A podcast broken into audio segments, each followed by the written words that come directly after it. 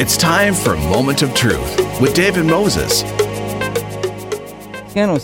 Bojo, Tansi, and welcome to Moment of Truth. I'm your host, David Moses. You are listening to Element FM in Toronto and Ottawa, 106.5 in Toronto, 95.7 in Ottawa. Welcome to the show. My first guest this morning is Edmonton playwright Matt Mackenzie, who is the writer, director, and artistic producer of Punctuate Theatre, as well as the founder and artistic associate with Pyretic Productions. Yeah. And uh, that's a mouthful right there. so Matt also happens to be Métis, hmm and uh, his latest play, The Particulars, is now on at Theatre Centre, located at 1115 Queen Street West in Toronto, and runs until October 26th. Matt, welcome back to the show. Yeah. Thank you. Thanks for having me back, David. So listen, uh, The Particulars sounds like a particularly interesting production. yeah, it's uh, it's been a lot of fun to to bring a bunch of uh, dancers together, and uh, it's it's it's built uh, similar to a show of mine called Bears, which has a, a single speaker and then a chorus of dancers. And in this uh, in this production, those dancers are all mourners, and um, yeah, people are responding very well to it. Very uh, very very nice reviews. So In fact, uh, just to, to let people know some of those reviews, uh, here's what the New York Times says Smart, strange, and stirring in exactly the right ways.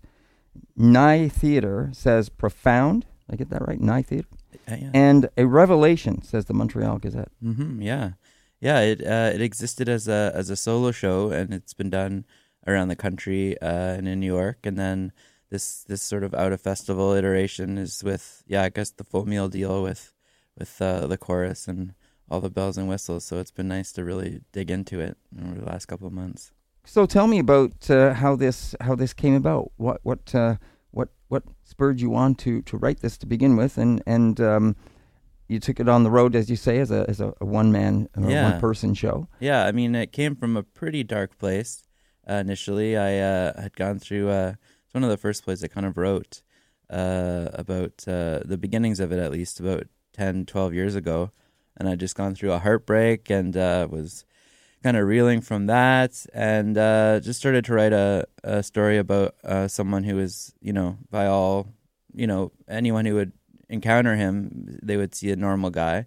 Uh, but then when you look closer, you see that he's contending with something, you know, uh, internally that he's he's having trouble shaking, and and so uh, it evolved past my own, you know, drama because that wasn't too interesting, and uh, and it's sort of uh, yeah, kind of morphed into a story about uh, complicated grief and uh, how how people deal or or don't deal uh, with loss in their lives. Uh, and I think you know it, it doesn't sound funny, but mostly to comedic effect in our show uh, that this guy is making mountains out of molehills. The the whole show, you realize why at the end, and I Mm. think there's you know there's there's there's some meaning there for folks, but uh, it's it's primarily uh, yeah a dark comedy. So Okay, so here's another uh, comment from the Edmonton Journal. It says the particulars broke my heart, and I didn't even see it coming. hmm yeah, yeah, I think that that speaks to folks come in and they're they're witnessing this fellow who's very particular, a little OCD, Mm. kind of going about his life in this uh yeah comedic way and i think we all know some some people in our lives who are a little bit like that. And uh, so you kind of think the show is one thing and then you kind of learn why uh this fellow gordon is the way he is uh, because of something that occurred a few years before. And you realize oh this isn't this isn't just this guy. This is this guy after that after this uh, loss that he's experienced. And so it sort of shifts. I don't know if it shifts the genre Mm. but uh, the laughs they still happen, but they're they're very different, and uh, it's neat in the sense that because people have sort of been laughing at him or with him, mostly at him, you're kind of implicated uh, when you learn why he is the way he is, and then you're kind of you know, hopefully kind of grabbed and and along for the ride to the end. Now you mentioned about how this sort of evolved from a one man show, and you introduced the chorus, and it's the sort of this full production sort of Mhm. thing now. Um, when you mentioned genres, I, I was wondering, and you've also mentioned like OCD and stuff like Mhm, that. mhm. And I'm, I'm wondering with the, the different elements that you've included because Mhm. of this particularly uh, odd uh, that that those help emphasize those pr- those elements. Yeah, I sure hope so. I think the the dance can really speak to you know I mean things that words can't. Uh, you know, I just caught uh, Santee Smith's uh, Mm. Mm. at, at YPT, and you know, there's hardly any words in that piece Mhm. uh, about uh, you know residential schools, but it's incredibly powerful. Yeah. Um, and so so yeah, I think dance. I'm not a dancer myself. I just hire a lot of them, Mm. and uh, and and there's just some magic in dance that uh, can speak to you know the beauty in life, but also the darkness uh, that that uh, I think really complements the particulars in the sense that it's uh, it's kind of a one man epic. He's not got anyone else in his life really, um, but that doesn't mean that what he's contending with isn't like uh, you know an epic in his own mind. So so this sort of Greek chorus of mourners helps helps really make it that heightened. Mm. So here's something uh, a little more about what it, it says about uh, the the particulars. Performed as a fusion of dance and theater, Gordon battles his invaders on two main fronts: in his home, where he believes he is dealing with vermin infestation, and in his yard, where insects have invaded his garden. By day, Gordon forges systematically ahead, assiduously in con- in control of every aspect of his life. But by night, the scratching which has begun to hear in the walls, unraveling him, driving Gordon to the edge of cosmic desperation. Mm-hmm. Yeah. Wow. Um, and, you know, and going back to just to to um, having just said that, and going back to hear what some of the comments have been uh, about the reviews and things, um, it, it it very much sounds like this is something people probably haven't seen in, It in seems, this way before. yeah, it seems to to hit people in a in a different way. That's for sure. Um, I think uh, the fact that there are so many laughs, um, but the you know at the end that the subject is so serious that it, it kind of breaks down people's defenses a bit. Okay. Um, and so uh, so that if it was just a, a heavy dark play about Mm. loss and grief, oh, I think we'd have trouble getting anyone out. But uh, but I think that you know things can be in at your darkest when you're kind of away from that a little bit. Things can be pretty hilarious in hindsight. Um, not always, but well, I guess the other thing when you mention that it's it's when we sometimes see things that reflect ourselves. Mm. Um, and you mentioned laughter. I thought, oh, what kind of laughter is that? Is it awkward laughter, or is it you know a belly laugh? Is it you know, or is it a combination of those things? Right? Because laughter can come at odd times, oh yeah, especially when we're feeling awkward. Yeah, and I think that that's something we've because the actor who's playing uh, Gordon, Simon Bracken from Toronto here, he's played Gordon uh, in four different productions, and we've done it where it's sort of uh, a little more. Uh, we gonna go for the easy laughs, and that was that, that helped us in the moments, but it didn't really help us in the overall arc of the show. So we do kind of go for those awkward laughs. Like his, he doesn't really have comedic timing. He's saying Mm. things that are funny, Mm. uh, but it takes people a little bit to be like, "Oh, that was funny," and so the laughs are a little delayed or awkward Right. or you'll have one person in the middle of the audience belly laugh Mm. and everyone's deadly silent. Right. Uh, so I like that awkward kind of. That's interesting because it, it also speaks to the the the um, uh, personal touch because you get one person that's connecting, right? That Yeah. connects with. Um, uh, yeah, that's that's pretty cool. So you mentioned one of the actors. Uh, why don't we talk a little bit about uh, the actors and, and the, the stage crew and, and those Mhm. kind of things? Yeah, I mean uh, Simon Bracken's a fellow I went to school with uh, at the National Theatre School, and he's uh, yeah, I believe everyone thinks the part was written for him because Mm. he's so he's so perfect for it. Mm. So uh, he's he's uh, yeah he's definitely being uh, lauded by the critics. He's doing an amazing job. And then we've got uh, our choreographer Alita Kendall. Uh, she was in my show uh, Bears. Mm. Uh, if folks got that here in Toronto, and uh, we've wanted to work together for a while. And with the dance and the text, she really wanted time to to focus on the dance uh, and have a process there in the same way I do with the writing. And so uh, we were able to have like three workshops before an extended uh, rehearsal period, and that really allowed us to yeah to really play around with the dance um, because in Bears the chorus of dancers they'll become the the little literal world of the character, uh, whereas in the particulars they're very much the internal um, uh, kind of inner workings of this guy's mind, so way less literal, and that was way more challenging. So we needed time to to kind of mine that. Mm. And so we've got yeah a, a chorus of amazing dancers, um, seven of them. Hopefully, I don't forget anyone. There's uh, Becky Sadowski, uh, Amber Bratzik, Sta- Kate Stashko, uh, Larry Bada from uh, Toronto here, Hmm. um, Richard Lee, uh, Krista Lynn. Uh, I think that's seven. So yeah, we have an awesome team. Right. So, um, when were you able to take this from a one man show and, and convert that into the full production? Uh, just over this last year, we I'd wanted to for a number of years, but no one would give me enough money to hire that many people for the show. Um, and then we had uh, Bears went well, Mm. and it was sort of the show that we were able to demonstrate the, I guess, our special brand with the one speaker and a chorus of dancers. Because Mm. people would always say, "Well, why do you need a chorus of dancers? That just seems, you know, frivolous." And I was saying, "Well, no, it's it's key to the to the story." Um, uh, to bring it to a kind of a, another place. And so uh, just this last year, we were really able to to integrate the dance and and uh, yeah, kind of realize what I'd always sort of dreamed it could be. So Great. Um, now, uh, we'll get back to that in a second, but you mentioned Bears a couple of times. Now, that Mhm. won a Dora. yeah, it won a couple Doras here uh, and uh, got a Critics Award, a National Playwriting Yep. Award, and we've been able to take it on, I guess, two two and a half tours, and uh, toured it uh, just this past summer uh, to a few more smaller communities. We've really wanted to. We've had success in the cities, big cities, but we've also really been keen to take it to Indigenous communities, and you know, we'll do it in a gym, or Mm. we'll do it on a huge stage. It's Nice. really kind of flexible, and uh, yeah, it's been incredibly gratifying to take it into communities. Indigenous communities in Alberta that normally get completely ignored by touring productions. Right. So. Uh, how long has Punctuate been around for? Uh, Punctuate's been around for uh, just under 10 years, I believe. I just took over Punctuate uh, two years ago, and then we really shifted uh, really uh, to sort of dance, you know, cross disciplinary and, and uh, indig focused work and engaging a lot of uh, indigenous artists in our work. So, uh, so yeah, there was a big, big shift a couple of years ago. We'll talk a little bit more about Punctuate and maybe uh, Pyretic uh, Productions Mhm. a little bit later.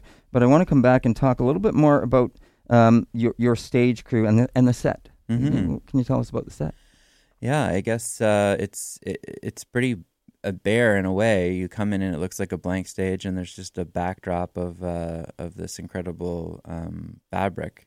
Uh, but then we've got uh, fans set up in such a way that uh, we can that that fabric is sort of morphing in a living kind of. It's almost like Mm. a dancer with Mm. with the dancers and it shifts and the way it holds light. It's also made of the same material Mm. that the chorus are wearing and Mm. they're wearing these veils and look very dramatic and we had to figure out how not to blind the chorus Right. with the lights. that was uh that was touch and go. I think they're still somewhat blinded, but because they're so good they can somehow pull it off. Um and so yeah, Allison Yanota did the uh did the costume and set design and uh, it's beautiful. And then um the sound design Mm. uh we worked with uh uh, well, I, I, I primarily mind the sound, sound design myself, um, just because these were all this weird, weird, heavy classical tracks I was listening to when uh, when I was writing the play, and they just sort of fit. Um, but then we've kind of messed with them, so people don't necessarily recognize what they're hearing, but it, Mm. it still, uh, yeah, it lives in the world. So, so so- some one reviewer described it as like bordering on parody because it's so dramatic and what he's Mm. talking about is Oh, so yeah. mundane, and that Right. that was the idea. So it Right. was nice that someone recognized that. Yeah, it is, and that's very clever though, and it sounds like a very, uh, very uh, delicate balancing act that you, you, had to pull off there. Yeah, yeah, no, I think uh, with especially between the choreography and the text, um, like when when we do see it as a fusion, we didn't want the dance to to sort of be, you know, uh, secondary or decoration. Mm. Uh, we wanted it to be fully integrated, and uh, you know, you see stuff like Mush Hole, and that's sure inspiring on on what you can achieve without words at all, which is a strange thing for a playwright to say, but. uh, Matt, how long does it run for? Like, how long is it?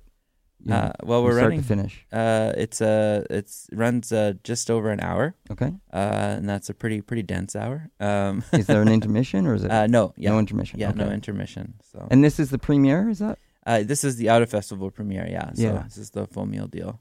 And then, uh, do you have do you have plans to take it on the road or? Yeah, we'll pack up uh, after we close on the 26th here, and then take it to Edmonton uh, next week. And uh, we have a two show run in Edmonton next week. Uh, and then and then yeah, we'll see we'll see what's next. We've been touring a lot of our shows, so sort of present in this way. and then uh, and then try to sell the thing. So, yeah. So listen, you know, you, you mentioned Bears, and you you mentioned the success it had, and that allowed you to, uh, I- guess, uh, garner some more attention and and some maybe some sponsors and people that would like to invest in in more of your productions and allow you to do more. Mm-hmm. Um, can you talk about that element of it? I mean, I, I know that you know uh, life in the artistic world is not an easy one Mm-hmm. uh, for any artist, mm-hmm. uh, and trying to get a, production off the ground, I'm sure, is a lot of a lot of work. Because l- let's face it, you know, um, when we see a production, or you know, I think it's like any or any piece of art that we see, we Mm. see the finished piece. Yeah, yeah. It's like ten percent of On the actual the iceberg, ninety yeah. percent of it we don't see, right? Yeah, And yeah. behind the scenes. So, so how much, how much, uh, how hard was that for you to, you know, to get all those pieces put together? Yeah, I mean it's it's an enormous effort, and I think having having the team that we have uh, has allowed it to be uh, you know pleasurable. But uh, we have also have the kind of added wrinkle that we're we're building our shows in Edmonton and then premiering them in Toronto, and uh, you know we were also working with Toronto ac- actors and and dancers. Uh, but uh, I think that we've learned if we do a show in Edmonton, uh, that's great. We're based in Edmonton. We want to do work for our community, but oftentimes it just dies there. No one hears about it because we're pretty isolated. Uh, whereas when we come to Toronto, we can get um, you know more theater media um, at our opening than than I think is currently on on staff in Western Canada. So it that's that makes Toronto special uh, to premiere work. Um, and then it it's it's nice insofar as then the the play has or the production has a life beyond just Mm. the the premiere because the amount of effort you have to pour into you know having a 10 show run uh it seems a bit absurd unless there's uh, a life after Mm. that Mhm. so so yeah no it's it's definitely exhausting yeah. Um, now, uh, you've taken your shows to New York. You do you get up to Ottawa much? We of course have listeners in Ottawa as well. Yeah, well, we've we've we've we've been we've we're keen to go to the NAC Mm. uh, if they'll have us one of these days. um, but uh, but we haven't taken any of our work to Mm. to Ottawa just yet. But uh, just mostly Toronto, Edmonton. We've been in Vancouver, Victoria, and uh, and then small communities in Western Canada. So hopefully Ottawa one day. Yeah, I mean, especially with the success you've had, maybe someone out there will be hearing this and uh, might have a connection or someone to get a hold of and say, "Hey, you got to check this That'd out be and great. uh, get these guys out there." Yeah, I was there for a wedding in August. It was just stunning. It was like a the day was just gorgeous. Was like a travel Ottawa day. It was Mm. just like Oh, yeah. like could just have a camera going. And, yeah. Mm. Anyhow.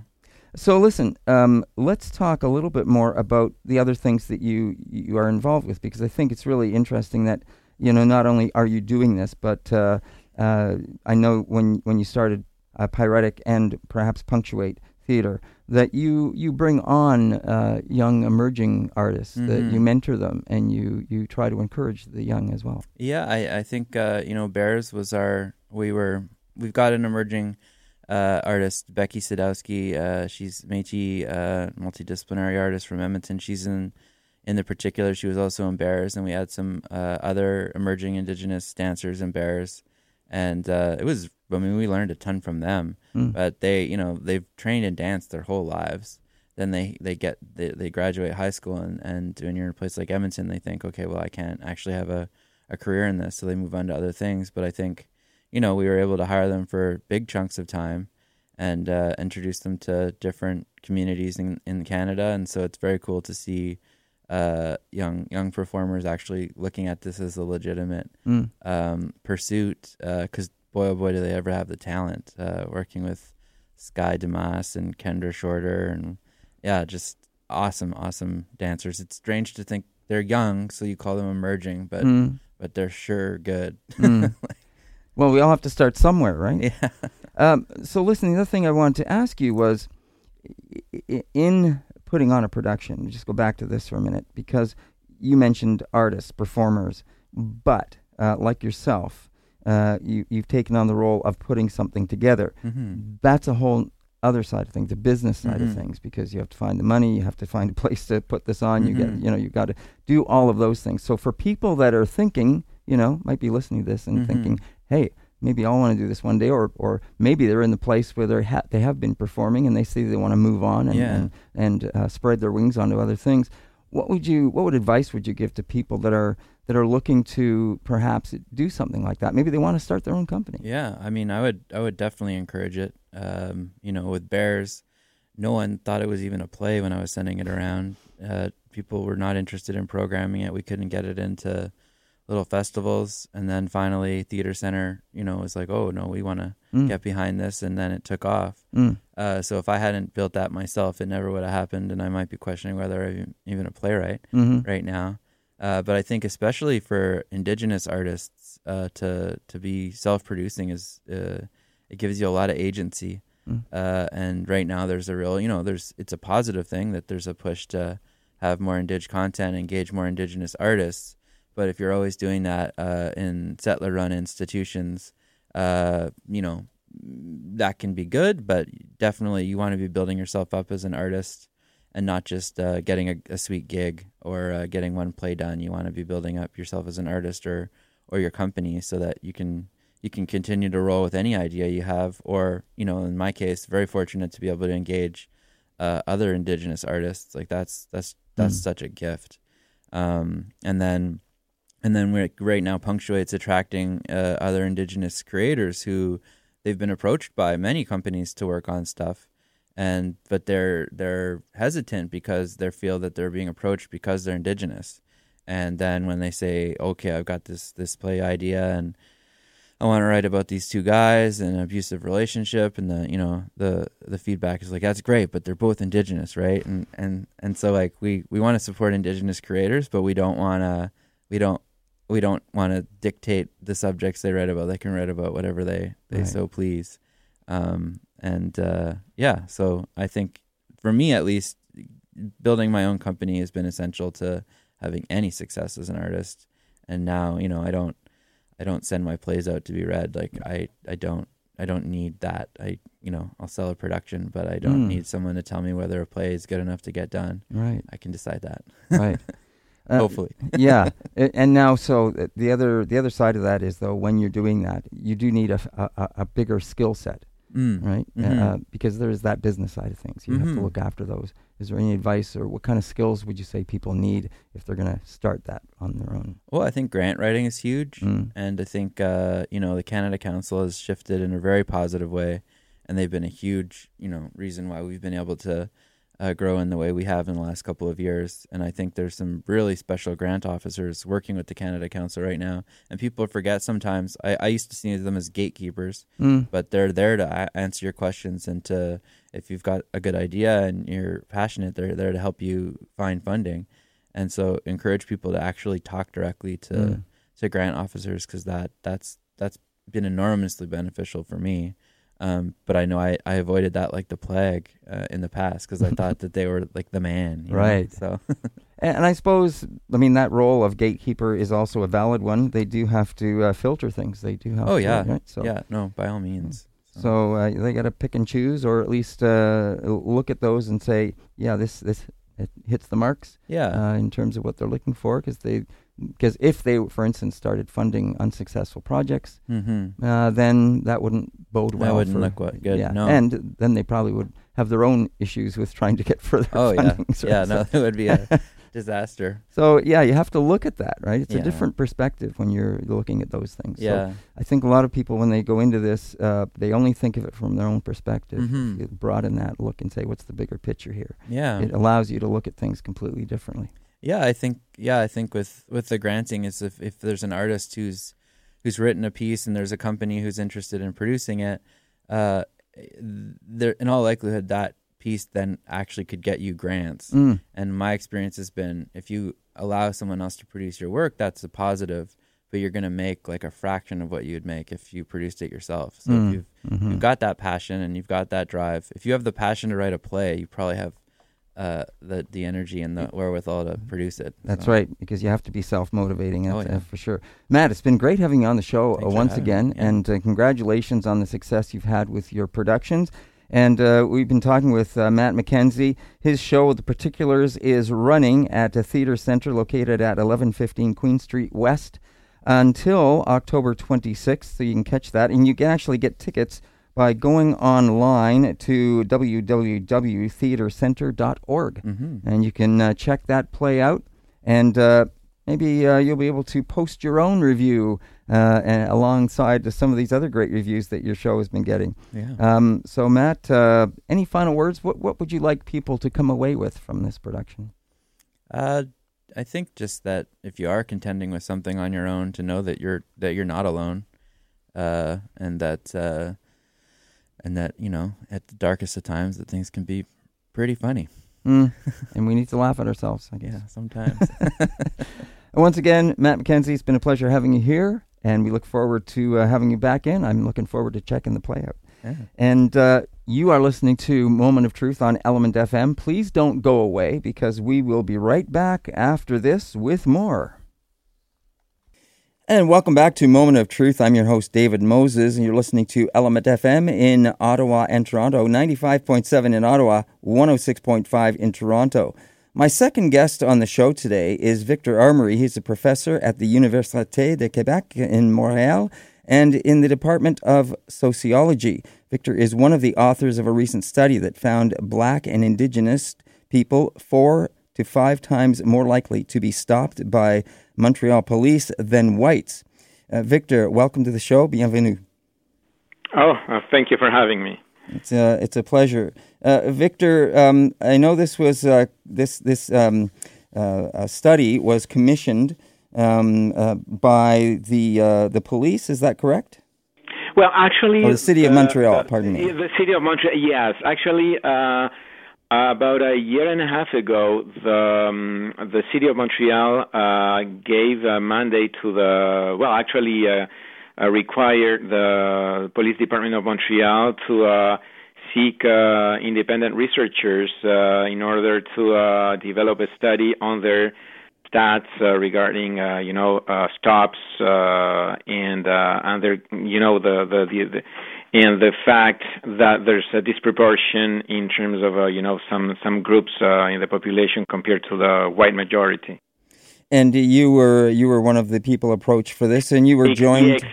Exactly. Yeah, I've been working for a while with you know um, uh, quantitative analysis of differences between you know uh, the white majority and and uh, racialized groups uh, here in Quebec, uh, mostly in terms of uh, economic uh, gaps. But uh, this was an opportunity for me to. Uh, Take a look at, uh, at, at police uh, data, and actually, it was uh, really uh, interesting to find that uh, the trends that were, you know, uh, denounced and described by many people, you know, because there's been uh, uh, comments and, and complaints about uh, racial profiling uh, by the police of Montreal since uh, at least uh, 10 years ago. But this is a time where we have hard data to uh, prove that, that that's happening, that the police of Montreal are actually having a, a strong systemic bias towards some groups, notably the black community and, and indigenous people. Mm.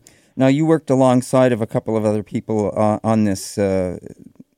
Yes, you worked with a criminologist, uh, Massimiliano Mulone. Exactly. Yes, and with another sociologist, a colleague of mine, uh, Ma- Mariam uh, Mariam uh, Hassaoui. Mhm. Uh, and yeah, the three of us worked uh, for uh, many months, uh, almost a year, on on on, on this. And the results uh, were, as, as I said, uh, they were not surprising if uh, y- for those of us who were following what was happening with the police of Montreal since uh, the, you know during the last years. But uh, the, the police chief uh, said he was shocked, uh, like surprised, and uh, he didn't expect that, which was surprising to many people because Mm. uh, again, uh, that's uh, I, I think that's uh, that's a problem that that uh, uh, many many people uh, uh, see as as as as as, as quite important uh, in Montreal. Yeah. Now, what uh, can you talk a little bit about the findings? What were the discrepancies in the numbers that you found? Yeah, well, uh, we saw uh, actually uh, uh, three uh, important uh, trends. One of them regards the, um, the black population, people who are stopped by the police four times. They're four times more likely to be stopped by the police. And I, I have to say that this is checks or stops that do not end up uh, with an arrest. Mm. So it's just you know the police stopping someone, asking for ID, uh, entering the the data into the the computer system, and then letting the person go without any any ticket or anything. So. So we're talking about a very uh, disproportionate number of, of, of, times where this happens uh, with uh, black people, and actually uh, we checked uh, to see whether that was, you know, confined to uh, certain neighborhoods or or some sort of, you know, uh, context. And actually, uh, black uh, persons are really stopped by the police almost everywhere in the city, all the time, all the groups, you know, by age, by uh, gender. So that was one of the findings. The second one was regarding uh, Aboriginal uh, individuals, uh, men and women, but actually there was a strong difference uh, between uh, uh, based on gender, and actually we saw that uh, Aboriginal women are 11 times more likely to be stopped by the police than white women. So that was one of the things that you know were really. I mean, we were truly surprised because we know we knew that there was a bias against this particular population, but uh, we never expected to be so so uh, high in terms of you know the statistical difference. Mm. And, and of course, uh, your study also looked at other uh, minorities uh, and exactly. Yeah. yeah. we saw. Yeah, the third thing was, uh, which is quite uh, maybe specific to Montreal when you compare to uh, other cities in Canada, is we have a large, uh, you know, uh, Arab uh, population, uh, and uh, actually, um, Arab individuals are also uh, more frequently targeted by the police. Not as much as uh, uh, black individuals or Aboriginal individuals, but uh, they're, in general terms, two times more likely to be stopped by, uh, than than white people. And uh, but the one thing, two things regarding the, the, the Arab population here in Montreal that um, uh, you know capture our attention is one, their part in the stops have been increasing uh, since the last few years. So they're becoming a target, a new target, if you will, for the police of Montreal. And the other thing is that they are targeted uh, mostly in terms of uh, their youth. So uh, younger uh, Arab individuals from 14 to 25 years old.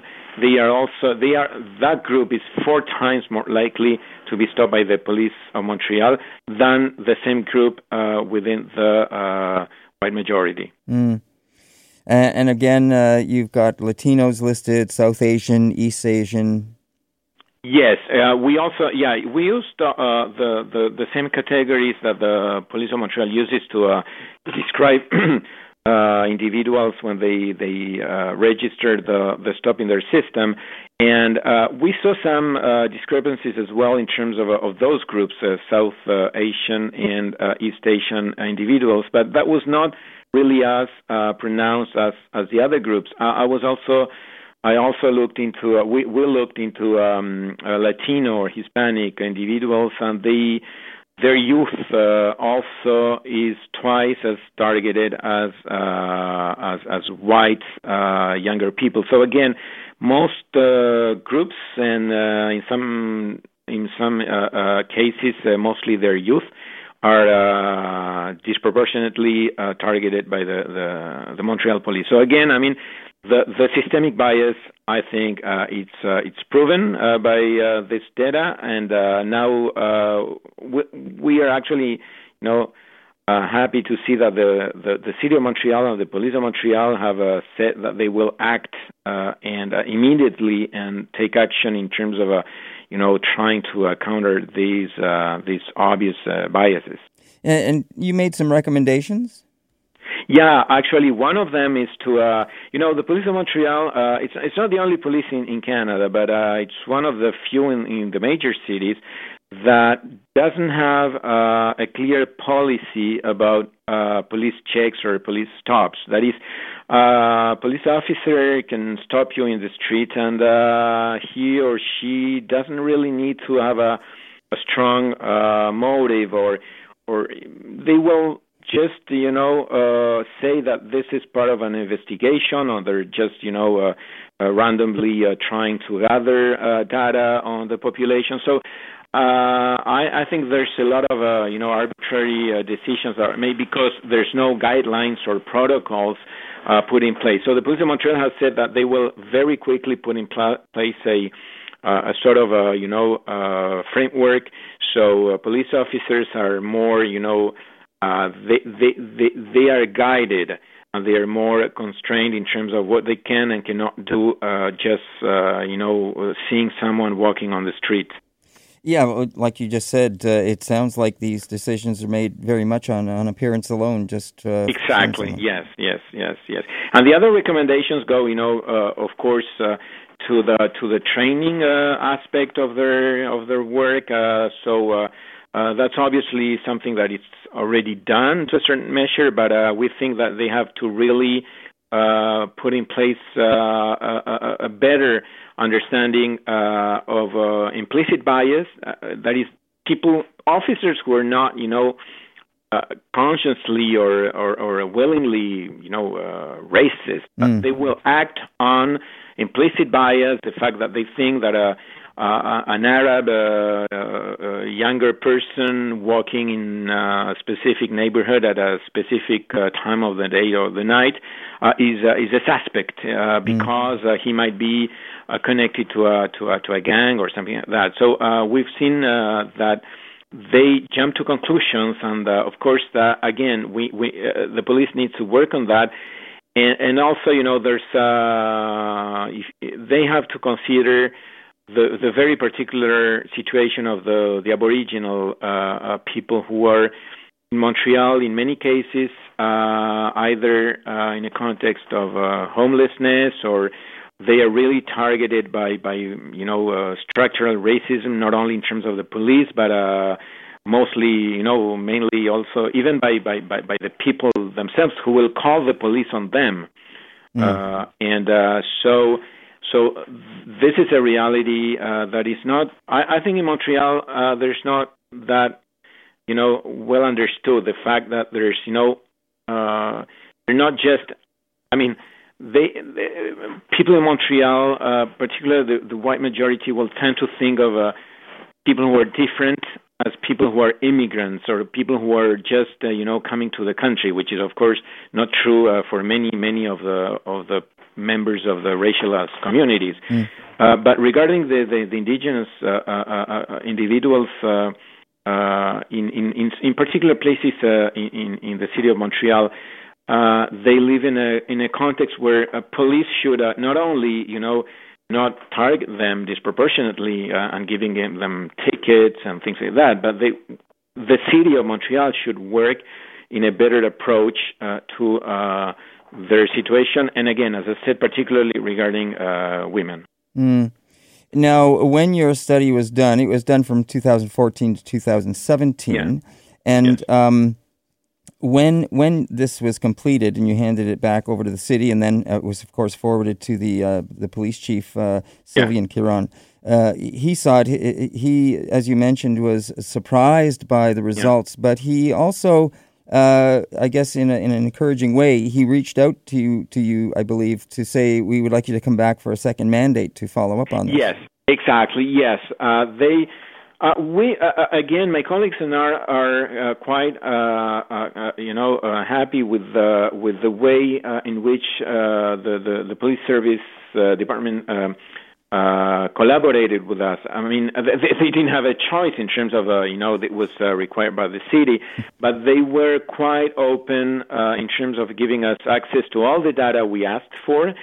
And uh, and now they're saying that they, because we wanted uh, not only to work on on on on data from their system, you know, of, with with with with a statistic, statistical approach, but we wanted also to to develop a more qualitative um, uh, research uh, going to the uh, the, um, the the to, to to talk with police officers and to talk with the the people who uh, who are targeted by uh, by stops and uh, so to have a better understanding and a better context of how that that the, any stop develops and uh, what can be done in terms of a you know better uh, giving it a, as I said, a framework and, and guidelines. So, you know, each one uh, during the interaction with the police, for instance, the, the, police officers need to be understanding of what's happening on their side, and the the, the citizen needs also to be aware of uh, their rights and their what they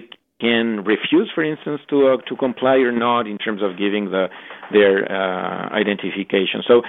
Um, all of that, uh, the police said, yes, we will work with you uh, next year, and we will try to get to the bottom of this. So, mm. so the, the response was very positive compared to other uh, times in the past where the police was very, very closed-minded Uh, uh, when when when complaints or or, or or, or some analysis would show that they were actually uh, doing uh, racial profiling.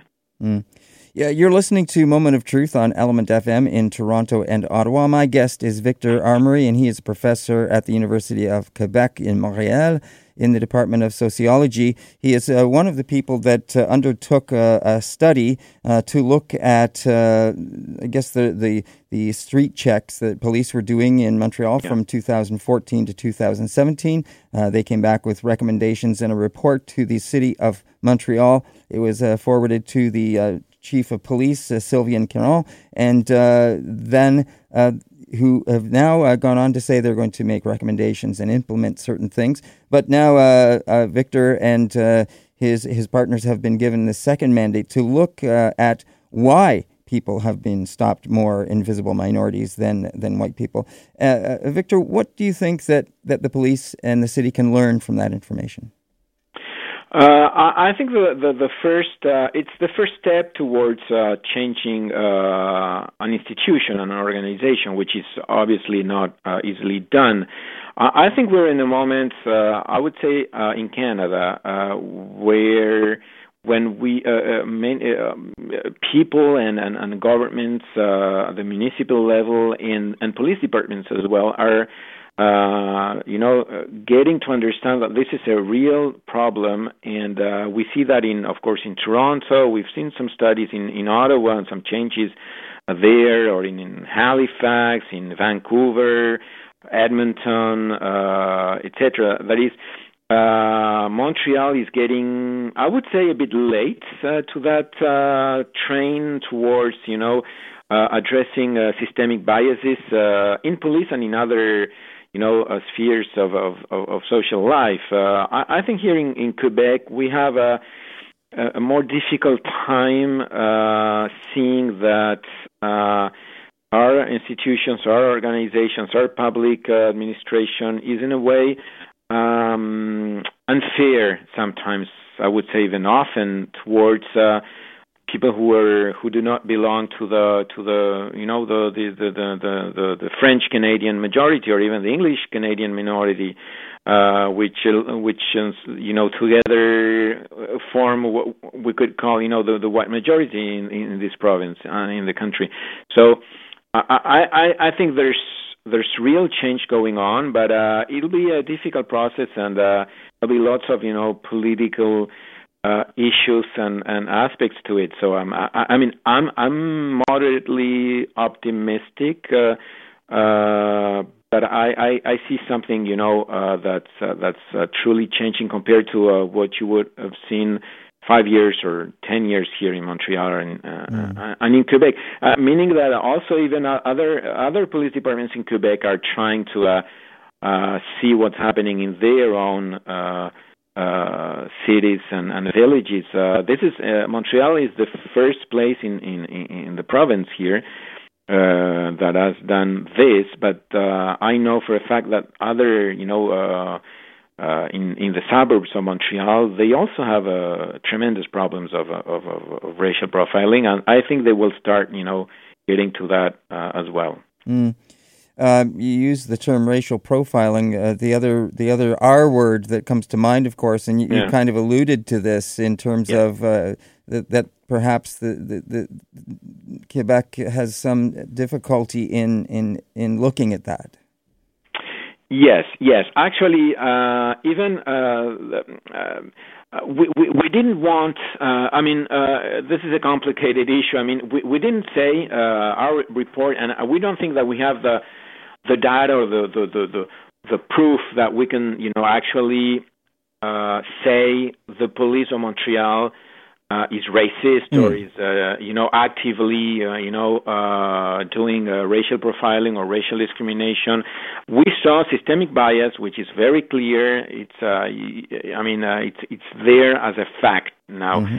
Uh, in Quebec, uh, everything uh, that you uh, put out in terms of, uh, you know, in, in public discourse as referring to a racism or discrimination uh, at the societal level, you will get a very strong, you know, uh, pushback from many, many people who will, you know, you know, in Quebec we know. I mean, we can talk about that. In Quebec, we have a sort of a collectively a sort of a very sensitive, uh, you know, attitude towards uh, being singled out as a more racist or xenophobic or mm. you know uh, society compared to the Canada. There's always this, you know hanging, you know, accusation that uh, Quebec is different, and that's uh, that's not a good difference because we're we don't, you know, get uh, along as well as minor- with minorities as, uh, for instance, uh, Montreal compared to Toronto, which is, I mean, deb- debatable, and there are many things that go there. You know, uh, there's no perfect place in Canada either. You know, mm. but but it is true that the moment you talk about systemic uh, discrimination or systemic bias or systemic racism in, in Quebec, you will have a very strong reaction from public opinion and from the media, francophone media, who will say, "Well, now again, this is uh, you know uh, another uh, you know occurrence of a Quebec bashing. You're saying that we are racist and this and that." So you have to you know lightly in terms of the, the terminology, the, the, the, words, the vocabulary that you will use to uh, to get uh, uh, so so in order for your message to uh, to get through. So that was one of our, of our that was one of our concerns uh, writing uh, the report. We wanted to use a very very neutral scientific vocabulary so people would get to their own conclusions. You read our report, you see our data, and many people will say, well, that's proof of uh, of racial profiling and, and mm. actually organizational racism. But we're not saying that. We're saying this this is the that data. You can, you know, get to say that. Uh, some people will say, well, not exactly because we don't know uh, if the police does that willingly or some sort of, you know, an effect of how the any police uh, works, uh, which might be to a certain to a certain extent true. I mean, the fact that police men and women are almost required it's in their job description to prevent crime and to jump to conclusions because they have to decide very quickly either you know you and me are are are suspects or potential you know people of interest for them so when they they jump to conclusions uh, and and they decide that that might be a problem or that might uh, require my intervention or my my you know or my uh, surveillance or my uh, anything uh, they will uh, use their implicit biases because they they they go quickly to decide okay that's that might be a problem. I have to uh, you know intercept that car or or or talk to that person. And so in a way the pressure of their job might make them uh, you know, take the wrong, uh, you know, uh, turns and decide uh, wrongly that one person is more suspicious or, mm. I mean, uh, more um, guilty or, or, potentially guilty than another because of the color of their skin. Yeah, Victor, a, a couple of things come to mind there when you were you were speaking. One is um, you know, as as a, a person uh, of of indigenous ancestry, I I can somehow uh, relate to I think to some some of that thinking that you refer to. It, you know, uh, Quebec is in is inside a larger uh, a larger uh, country um, that perhaps Quebec sees themselves as a minority themselves, and yeah. and so uh, has some some desire for wanting to protect their their culture and and yeah. their language, et cetera, et cetera. That is that is a kind of ironic in in in, a way uh, to Yeah. me because I can definitely see that with other indigenous uh, and other minorities that would also Mm. want to protect and have that control. Uh, and that is, of course, something we, we know that uh, Canada has not done for indigenous people. Exactly. Yes. And so, uh, you know, I, I think that there is a, there's a, a definite uh, uh, uh, element of understanding with with that on many fronts in, in the indigenous front, and I, I imagine uh, with other other uh, other people from minorities as well about that. So uh, Yeah. I think we can relate uh, to Quebec uh, and and Quebec with, with them on that. I, I was Yeah. also. Uh, does that make some sense to you? Uh, sorry. Does that make some sense to you? Oh yeah, definitely. Yes, uh, I, I, I, myself, being a, a you know an immigrant from from South America here in Quebec, the notion that you know uh, actually uh, differences between uh, groups uh, should not be uh, you know the the basis of of discrimination or or unfair distribution of of, of, of, of whatever resources, uh, you know, material or, or symbolic. I mean, the re- recognition, prestige, st- social status. I mean, we live in. Um, I mean, in in Quebec, I I, I think there's. I, I I like to think that there's a growing understanding of the fact that uh, majority and minority uh, not only should uh, coexist, but also, you know, take into consideration the fact that uh, the majority uh, sometimes uh, unwillingly will impose unfair uh, conditions on minorities. And the understand that you are as a minority or a majority, depending on their context, uh, you need to be uh, responsible about, you know, the, the unfair or unjust uh, relationships that you're uh, into. Uh, that might, you know, help out, you know, uh, getting out of of, of a context where uh, either people feel accused of being racist and they will reject any any any change, or on the other hand, you know, uh, just uh, you know enjoying their privileges without understanding that uh, those privileges are usually based on the fact that other people have less than they do. Uh, Victor, we have to wrap things up and want to thank you once again for coming on the program. I have two quick questions for you, I hope. Yeah. One is uh, your second mandate. When uh, when will that, that information beco- uh, become available? Uh, we will start working on early uh, 2020. So uh, I I think uh, for you know next summer we should have a uh, the, the you know maybe a, a, the the second report. Okay, and and lastly, you mentioned that Montreal, the city of Montreal, was the first uh, the first city to to do something like this. But you mentioned Yeah. the suburbs and the areas uh, and all the the other uh, communities outside and around the province. Yeah. Uh, I'm just wondering, would you say that that this would have impact though on those communities uh, once Montreal has uh, started to implement these things? I I think so. Yes, Montreal will. I, I think will lead uh, in, in the province, and uh, will make. Uh, uh, you know, the uh, police departments are very, very. Uh, they they really don't like when uh, uh, an independent, you know, an external researcher comes and looks into their data and then says that they are doing their job, you know, in a in a poorly in terms of you know uh, fairness and justice towards uh, minorities. So the fact that Montreal has done that, you know, job and uh, and accepted the results, I think that will you know, uh, put other police departments in the province uh, in a situation where they will, ha- will they will need to do that, and that will will be you know asked by politicians and uh, I think public opinion. Mm, okay. Victor, we'll have to leave it there. But uh, once again, uh, merci beaucoup for joining us on the show. It's been a pleasure having you, and we appreciate you taking the time to do so. It's been my pleasure. And that was Victor Armony. He is a professor at the Université de Québec in Montreal. And, and you'll have to pardon my French if I'm butchering it. But, uh, and he also works in the Department of Sociology. It's been our pleasure to have him. He was one of uh, three people working on a study uh, that found black and indigenous people four to five times more likely to be stopped by police in the city of Montreal than whites. That's the show for today. Thanks for listening. Please be sure to tune in next time right here on Element FM and Moment of Truth. Onagiha.